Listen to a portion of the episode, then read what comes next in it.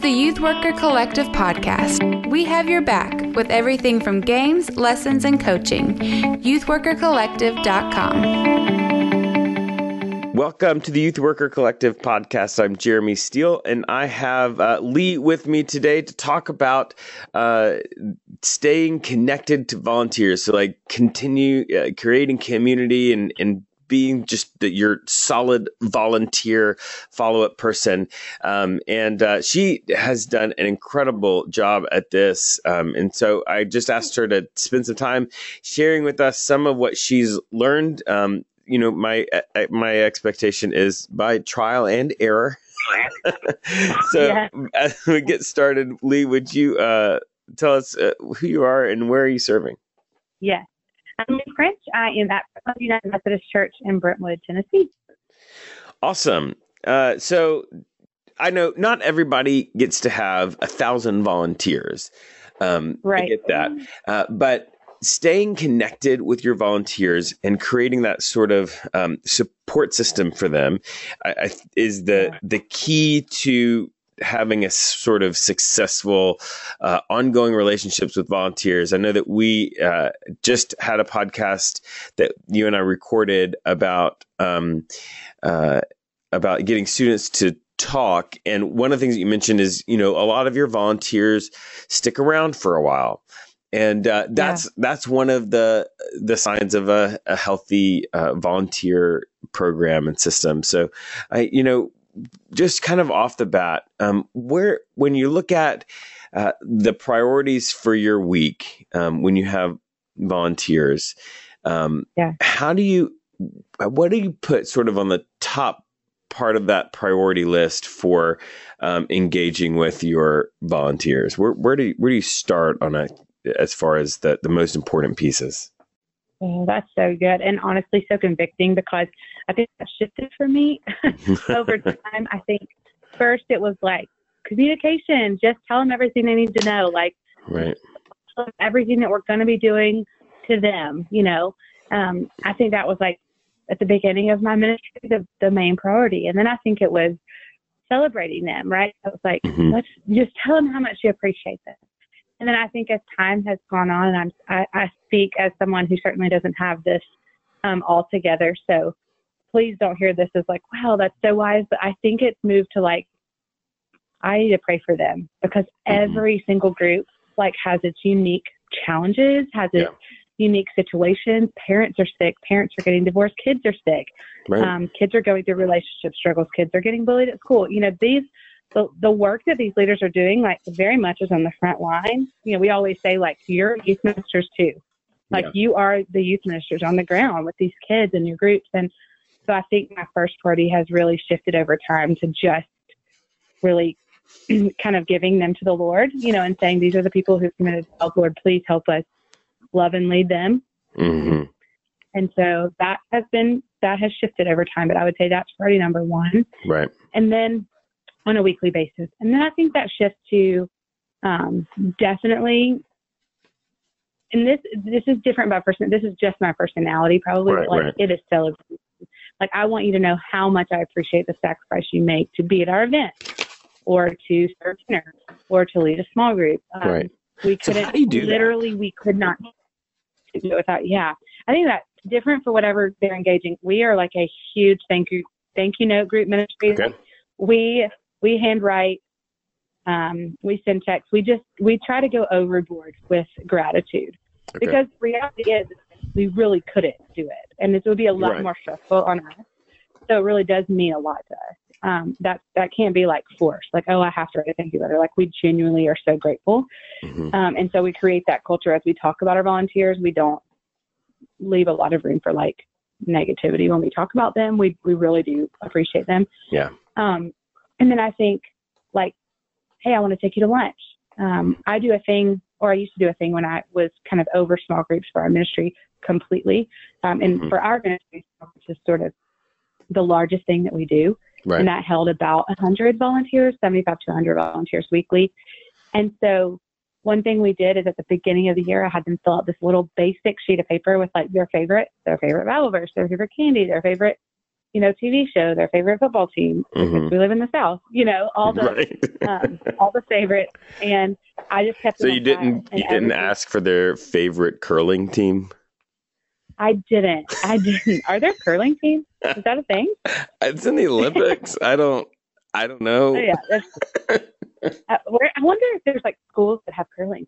Anyway, like I can't imagine in Yeah. a stadium sitting around and just watching somebody with a broom. watching curling. Yeah. Well, I'm like I when I go to my kids like events, like I'm like a rowdy, like I'm woo, you know, like screaming and stuff. And so I went to one of my kids' bowling matches recently, but you don't talk during bowling matches, but I didn't What? know that. Oh no. And so and so I got like the look of shame, like, how dare you? Um, I was just, I was really proud. Um, anyway, but I took those favorites and I kept them a file in my office. and every week I'd pick two or three. So if we have nights and Sundays, you it out, you know, so we got 75 volunteers divided by, so I need to give, you know, I'd pull three, two or three every Sunday. And I would just like get their favorite candy and write them a note and just say, hey, I'm thinking about you. And the first couple of weeks, they're like, oh, yeah, we just wrote this. You know, you knew what this was. By the end of the semester, ones that how do you know this? It was so thought, it was so intentional, hmm um, but it was so easy because all I did was hand them a little sheet of paper and keep it on file. Like you, you know, you kind of mentioned um, in another podcast about writing down things about kids so that you can remember them. It's the same for leaders. Like, you know, you said, like, even as a 35 year old, it feels nice to feel thought of and Right, cared for. right. And I, I think that's so, so important. And again, you cannot, that it has to be genuine. And I think we really, really work hard to know what's going on in our leaders' lives, to actively like, hey, can we go to lunch and talk about that thing? Or, hey, do you need some time off? To know like what's going on in their group, what's going on in their life. Are they burnout? Um, are they tired? And so we just try to be really intentional about having need and need time, like one-on-one time with them, and also, you know, um, celebrating them through like the gifts and um, and just yeah. So just appreciation is huge. And then Yeah. I'm And and how do you do so that's that's super powerful. Appreciation is an is an important thing um to be sure. I, I think that I think that a lot of times um people focus a lot on the big appreciation and not the kind of smaller stuff like you were talking about. Yeah. And then I think the That's other place that yeah. people fall down is communication.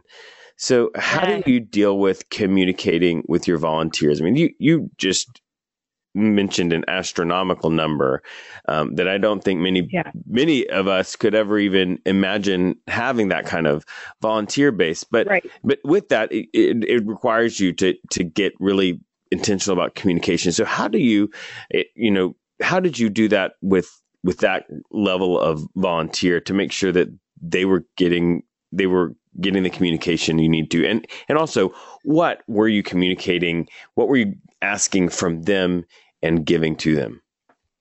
Yeah, that's such a good thing. And you're right. It, I mean, size is, is huge. But I think um, one thing I started right off the bat um, when I, there, I, when I first got to the position, um, small groups, they were getting an email and it was just kind of this dump of like, this is what we're doing Sunday night. An attachment with curriculum in it.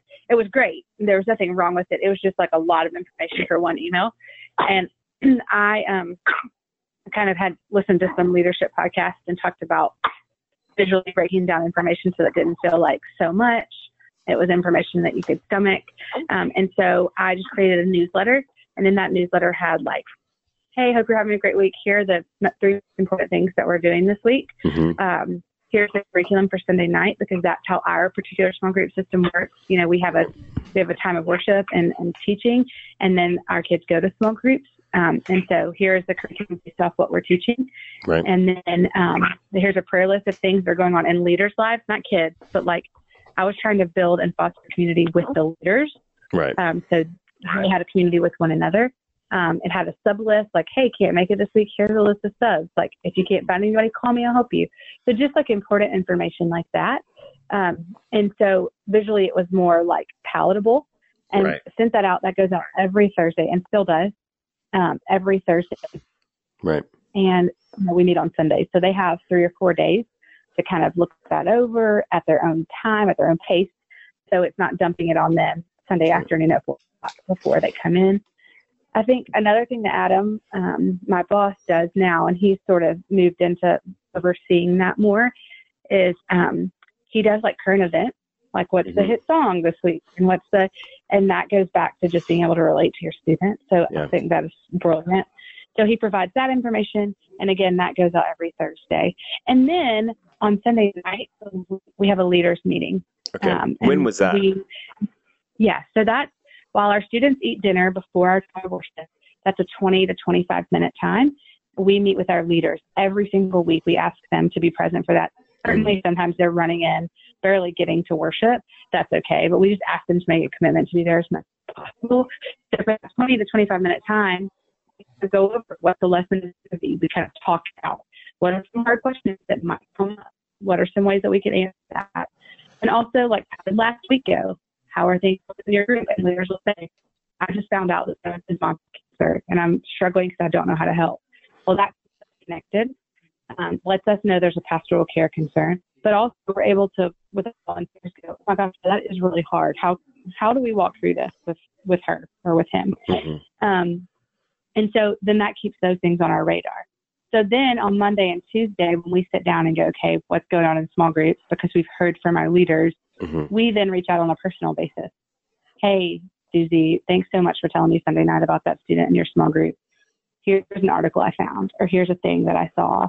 It just keeps, you know, communication flowing. So our small group leaders, I feel like my prayer, and certainly this has not, not always been the case, and there's been complaints, you know, there's not enough communication or there's too much but like I, I hope they feel like we're we're like just in uh, arm's length away. You know that we're accessible to them. Right. So one of the things it feels like when I'm I'm listening to you is that you kind of are resourcing them to do the ministry, and yeah. um, and, and I think that's an important sort of perspective to to kind of tease out that the, the idea that um, that your job is not to like is not to do the ministry for them um right you can't do that and it's and, and like it's it's to give them to, the resources they need to do it and part of those resources is a space to ask questions and to do yes. that and and i really appreciated the the part that that you were that, where you were talking about it being on Sunday nights, um, right before that, because I think the other thing that we can do sometimes is our attempts to communicate with them um, and to resource them can add to the burden of volunteering. So, I'm sorry, we're going to need you to yeah. come back on Wednesday nights and have a volunteer meeting, or like you said, I'm going right. to I'm going yeah. to give you five thousand words every week, right. um, and you know, of which 200 you need. Uh, yeah, those absolutely. kind of things. Like, so trying to think of like I need to resource them. I need to put the tools they need in their hands. And then the other pieces that I, I really appreciated was that the follow up, right? So yeah, and, and a follow up with that sort of resourcing perspective. So uh, I have a kid whose mom has cancer. Then I I need to follow up with that volunteer, uh, not just hey thanks for telling me, but hey thanks for telling me. Here's something that might help you uh, because you, right. that 20 minute yes. meeting, you're, you're not going to be able to, to no. them properly, right? Right. Absolutely. I think that is huge. Um, it's not just that, oh, thanks so much for dealing with that. Right. We're like, right. hey, we're here with you dealing right. with that. thanks for and dealing think, with that. I'm not going to help you. I'm backing away right. slowly. Thanks so much that now that I don't have to do that. Yeah. um, and sometimes that is very much what we would prefer to say, you know, but the reality is, is that's my job is to come alongside, you know, students and leaders. And I think the other thing that that space offers that's unique is collaboration. So in that 20 minutes, you know, when you say that, here's a prayer request I have for a student in my group, which we always take prayer requests, you know, is somebody in that room, like, may have had a kid in their group that went through that, may have actually gone through that in their actual family. Right. Here's what helped my daughter when my wife was sick, or, you know, and it creates this space in this community where we're all leaning on each other. Like we're all doing this together, not like I'm isolated out here trying to figure out how to care for you know, so and so who has this major life thing and nobody knows how to deal with it. And it, it creates this. Well, I want to come back every week because not only are you learning how to love you know your 10 or your 12 better, but you're learning how to love just people better. Um, and so I think that's been invaluable too. Yeah. So at what point do you kind of push into being their pastor as well, the pastor to those volunteers? Because I know that's another dynamic that that we can miss is the fact that we are uh, for the volunteers in our ministry, we are the pastor, the pastoral support. We're the the sort of first line pastor, the closest pastor in relationship to most of them many times. So, yes. how do you deal with with that, with that side of the the volunteer community? You know that I was probably more comfortable in that role mm-hmm. than like even resourcing them with things because yeah. it like eliminates a layer, like it's just you and them dealing right. with it. I think that probably comes from like a therapist background. But for our church in particular, like you speak of a huge, I mean, what you said is so true. Like our our community isn't small group based. Our, our student ministry is, but our larger church is not. Uh-huh. And so it is very, very rare. I mean, it's not very rare for a leader to go to church on Sunday mornings and this be the place they plug in as their service to the church. Right. So this is their only other real connection mm-hmm. to what's going on in the church. They're not in a small group. They're not plugged in somewhere else. Mm-hmm. And so, yeah, I think how we, I mean, that goes into how we treat them. Mm-hmm. It's so important because it's a reflection of how we care for the body, how we care for each other in the church. I think, um, that has been difficult.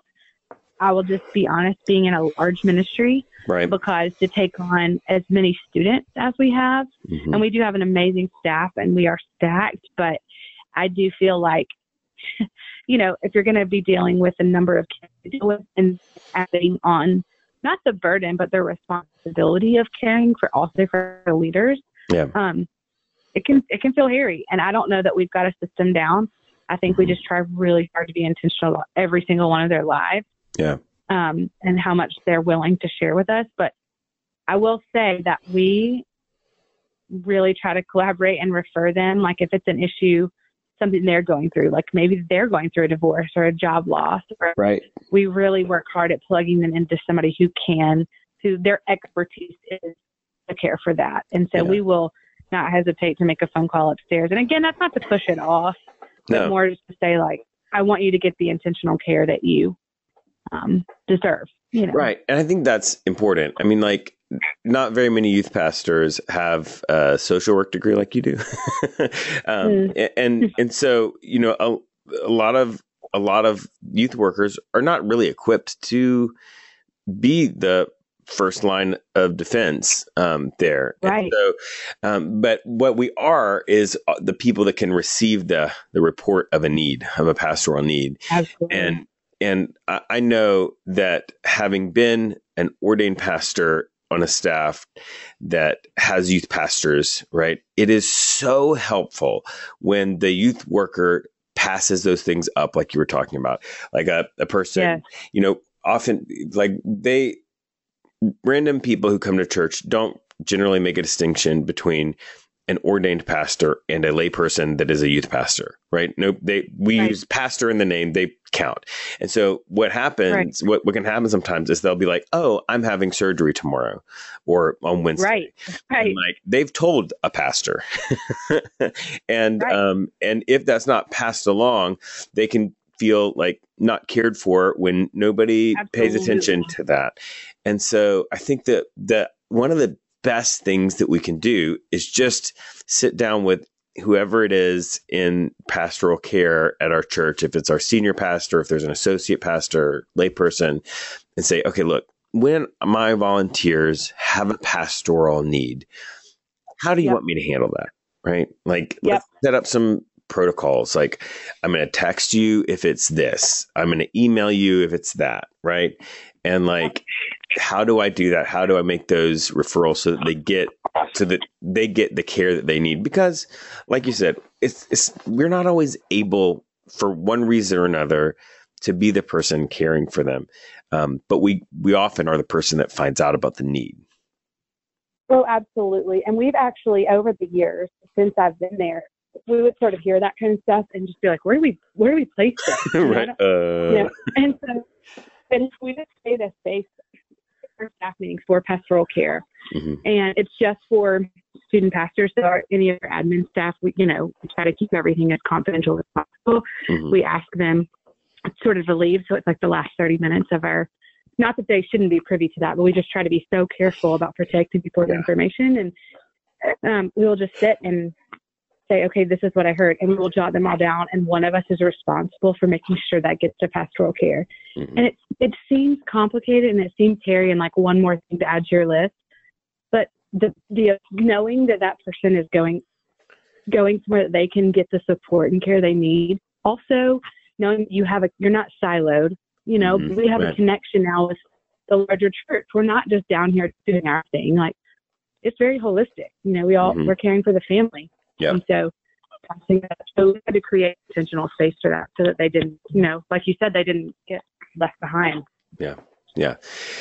So, yeah, again, thank you so much for spending some time with us today. Uh, these kind of real world, like how how do we freaking handle that? Like that's a huge help for us, and I appreciate that because um, you know when when we sit down to work, sometimes I can feel lonely as a youth worker. Um, but the Youth Worker Collective is all about being a remedy for that. Like we don't want you to feel like uh, when you're getting online to work that you- you're alone, but we want to be your first source for games, ideas, lessons, coaching. We've got all of that at youthworkercollective.com and more podcasts like this one youthworkercollective.com slash podcast.